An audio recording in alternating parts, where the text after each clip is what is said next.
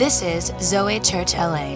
We're not just fans, but rather followers of Jesus. Tune in as Pastor Chad Veach teaches of God's love and how we can live a Zoe life, an abundant life. I'm going to jump right in. Luke chapter 15. And um, this is, for those of you that don't know the B I B L E that well, this is a chapter in the Bible, in the Gospels, written by a physician. He's a doctor, and his name is Luke. Luke is writing uh, a chapter on being lost. He really has three examples. He tells three, well, the Bible calls them parables. In our terms, we call them stories. Three stories. It talks about a lost coin, a lost sheep, and now he's talking about two sons that we'll look at that are lost. But today, and a lot of times when people tell this story, uh, the prodigal son story, they like to focus and put the emphasis on the son that goes out and loses his mind, like Nick Cannon, wilding out. But I don't want to emphasize the prodigal son or even the, you know, haterade brother. I want to talk tonight about the heart of the father. So just re- he, hear the story, read the story with me about, about the prodigal son, but let's look at it through the lens of the dad. Let's em- put the emphasis tonight on the father's heart.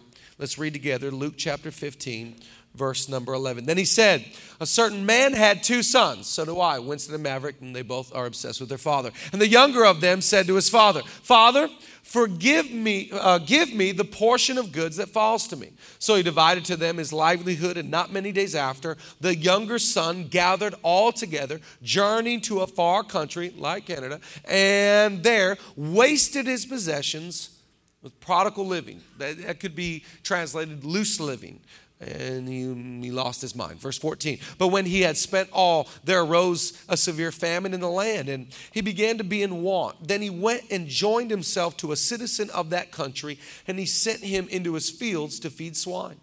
He would gladly have filled his stomach with the pods that the swine ate, but no one gave him anything.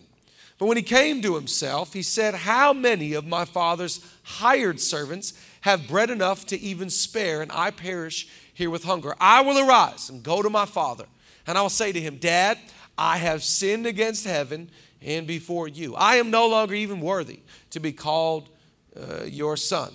Sorry, I lost my place. Call your son. Make me like one of your hired servants. And he arose, verse 20, we're going to put emphasis on this. Verse 20, and he arose and came to his father. But when he was still a great way off, his father saw him and had compassion and ran and fell on his neck and kissed him. And the son said to his father, Father, I've sinned against heaven and in your sight. I am no longer even worthy to be called your son. But the father said to his servants, Bring out the best robe, put it on him. Put a ring on his hand, and sandals on his feet. Bring the fatted calf here and kill it, and let us eat and be merry. For this son of mine was dead, but now he's alive again. He was lost, but look, now he's found and they began to be merry. Now his older son was in the field, and as he came near to the house, he heard music and dancing. So he called one of the servants and asked, What's going on? And he said to him, Your brother has come home, and because he has received him safe and sound, your father has killed the fatted calf. But he was angry and he would not go in. Therefore, his, his, father, his father came out and pleaded with him. So he answered and said to his father, Lo, these many years I have been serving you, and never transgressed your commandment at any time. And yet you never gave me even a young goat that I may make merry with my friends. But as soon as this son of yours comes back into this house, who has devoured your livelihood with harlots, you killed the fatted calf for him. And he said to him, Son, you are always with me, and all that I have is yours. It was right that we should make merry and be glad. For your brother, he was dead and he's now alive. He was lost and he is now found. I want to preach a message. This Christmas is love. And if you're taking notes, which I hope that you are, you can write down the title of this evening's talk. It's called Wipe That Look Off His Face. Wipe that look off his face. And I want to pray, and I'm going to believe that God will speak to us uh, this evening. Again, it's been a fantastic day in the services, but you know, I believe the 5 p.m. tonight is a special service. And let's believe that God will come and speak to us tonight. Amen. Just a word of encouragement. By the way, at Zoe Church, we believe that church is to be enjoyed, not endured. So we're not suffering through the church. We're going to have fun in church. Somebody say amen. We believe that church is for a build up, not a breakdown. Like, we're not here to beat you up. We're not here to throw the book at you. We're here to build you up so you leave better than you came. You leave excited and, you know, with a candy cane from the elves and, you know, a cup of cocoa and feeling all good about yourself and, uh, and feeling built up in your faith. Amen? Let's pray. Father, thank you so much for our church. Thank you for these times that we can gather and be strengthened, be encouraged. Thank you that your word is literally alive. It speaks to us, it shows us where to go and how to act. We ask tonight, open up our eyes so we can see Jesus, open up our ears so we can hear the Holy Spirit, do something unique and profound in the 5 p.m. tonight. We love you for it and we thank you for it. And God, we are praying and committing as a community to pray for the Los Angeles Lakers. God, we know they're about to play a game tonight, and so we ask that you would allow us to make every shot and win the game tonight. God, we are going to stop praying for the Rams because obviously you've turned against the Rams, and so we're not going to fight you on that. We're just going to go Lakers Dodgers at Zoe Church. We love you for it. Thank you for letting us go back to the spirit of Kobe and Magic Johnson in Jesus' name. And everybody said, Come on, all the Laker fans say amen. We're not praying for the Rams no more. God is not answering that prayer. Let's stop going to that well, okay? Amen. Um, a, a, few years ago, when the um, when the whole emoji thing came out, I, I, I, really just resisted. I thought this is just a little fad, it's a little trend. These emojis are going to go away. And um, I, I, I never gave into it because I thought, as a male, as a man, I didn't want to get my man card taken away. That was my initial thoughts. Uh, but now I'm just like, forget about it. I'll wear a blue suit and use emojis. So it is what it is. But um, I, I, so now I'm not, I'm not fighting it anymore because I noticed that these, these emojis, they can say what a paragraph or a sentence, it, it, it just communicates effectively exactly how myself or someone is feeling. Like, for example, if I text my wife in the afternoon, it's a babe, how's it going with the kids today? All she has to do is send an emoji, which usually is that emoji with the teeth, like, ah. And I'm like, say no more. Prayers are sent your way.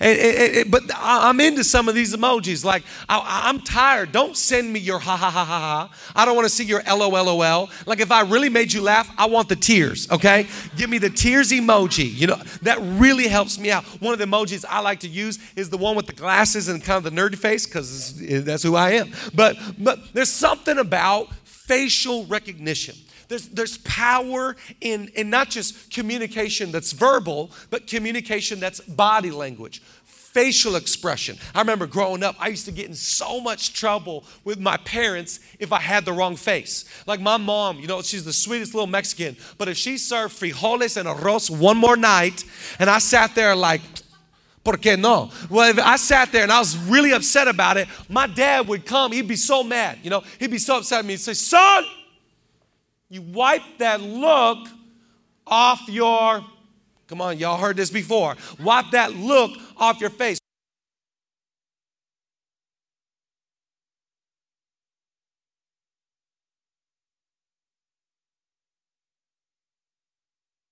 Your face says so much about what's really going on in your world. When you're when you're excited about things, when you're happy about someone, when someone walks into the room, always look for someone's countenance. Do you make people smile and light up when they see you or they just kind of like, you know what, whatever. No, there's something about looking and studying the facial expressions of someone. I want to talk tonight about our God who is in heaven, our Father who loves us and most of us, I believe, have the wrong picture of our Father in heaven. Most of us, we see God and we think that the image is that God is disappointed with us, that God is angry with us, that He looks down with judgment, He looks down with wrath. My problem, my issue with the church today is most of us love Jesus and we actually are scared of the Father. Most of us say, Oh gosh, Jesus, thank God for Jesus. He, he, he died for my sins. He, he, it was His blood, it was His resurrection, it was, it was all Jesus. No, you need to know this tonight. The Father is so obsessed with you, the Father is so for you, the Father is so pleased with you that Jesus happens to be His greatest demonstration, but it's not His only demonstration. The Father has been pursuing you and loving you, He is relentless in His desire to be in relationship from the creation creation of this universe, all God has wanted is to be in relationship with his people. Anybody thankful tonight at 5 p.m. that God loves you? Come on, that's the face of the Father. It's who he is. I love this story in Luke 15, and I know that many have made a lot about the prodigal son, but, but, but I, I, I want to look at the father in the story. Now, we know a few things about the father in the story. Forgive me as I jumped around during the reading, but let me just catch you up to what we are saying. The, the, the father, we know this about the father. The father has a house. Like I'm just gonna say right now, to have a house in LA, you balling. So he's got a house, he's got a home, he's a homeowner. I love it. He's got a home, he has servants.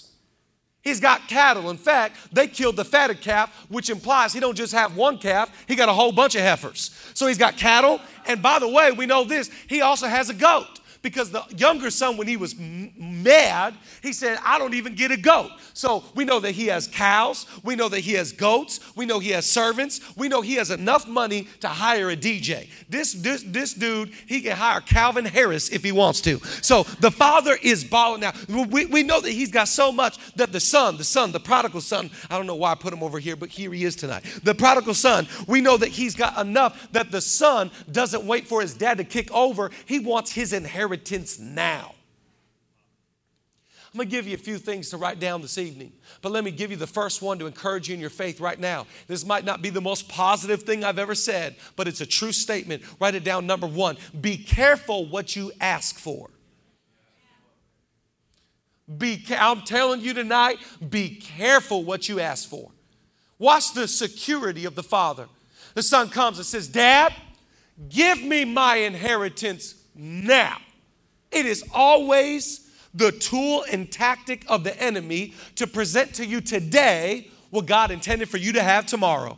It is always the spirit of this world and this craving of lust. Lust says, I want now what love says, I'll wait for tomorrow. Don't you give in to that devil. Don't you give in to that lie that says you can have it now. You ought to start praying a different way. Instead of starting asking God for now, why don't you start praying, God, give it to me when I'm ready. Give it to me when I can handle it.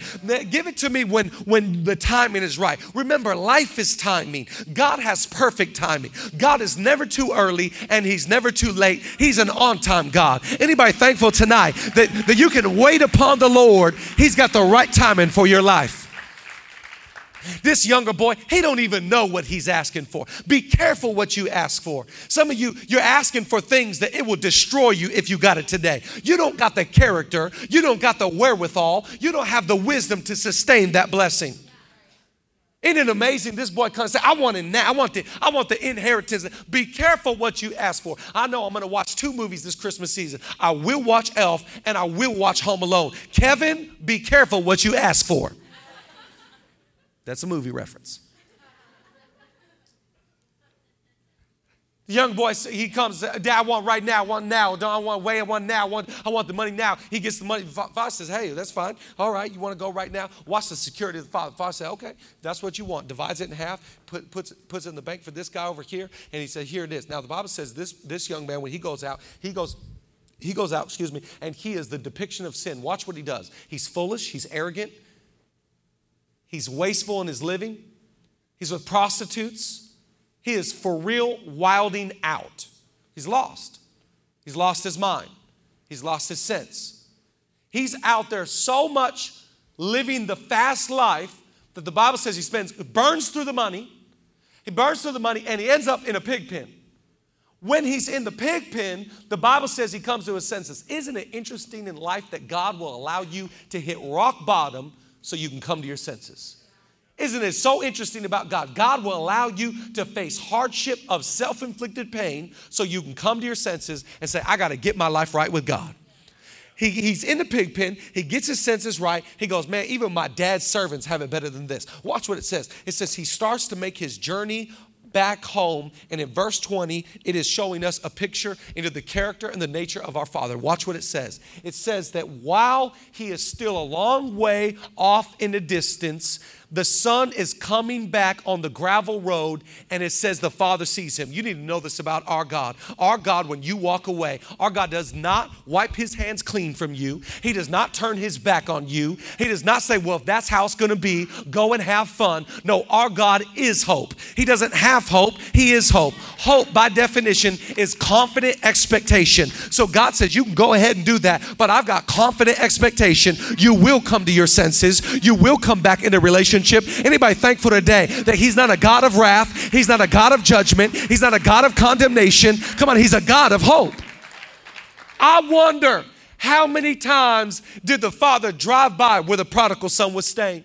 How many times did he gather with the family and pray that the prodigal would come home? How many times did he just circle around the club that he was losing his mind in, bottle after bottle? How many times did he go by the club and send some holy prayers at him? He was not writing him off, he was waiting with confident expectation. I remember when I was an athlete, I'm not an athlete no more because no athlete wears a blue suit. So when I was a high school basketball player, they used to teach us to be, to we, when we were playing basketball, to always have, uh, uh, we, we would be in ready position position.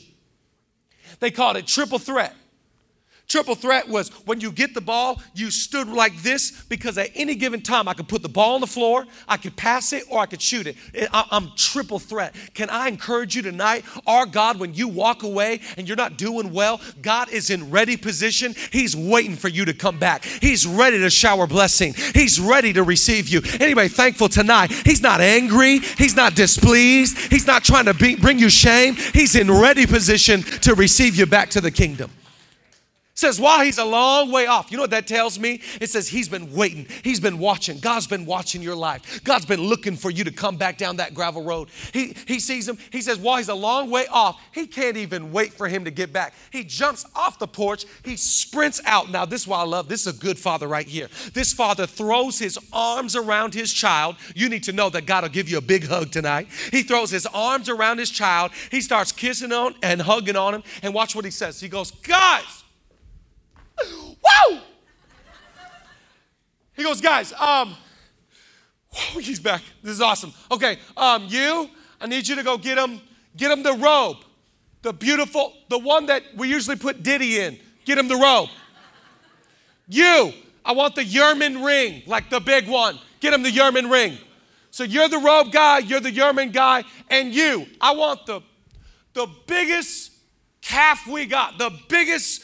I, the servant's like, yo, uh, Father, you realize that some of our guests will be vegan. I don't care about the vegans. We're going to meet tonight. So I need the robe, I need the ring, I need the vegan, and uh, I mean the steak, and uh, uh, I need one more. Do any of y'all know a DJ we could hire? Do y'all, anybody know a DJ? Little Mexican in the back, like, yes, sir, I know a DJ. Like, what, what accent was that, right?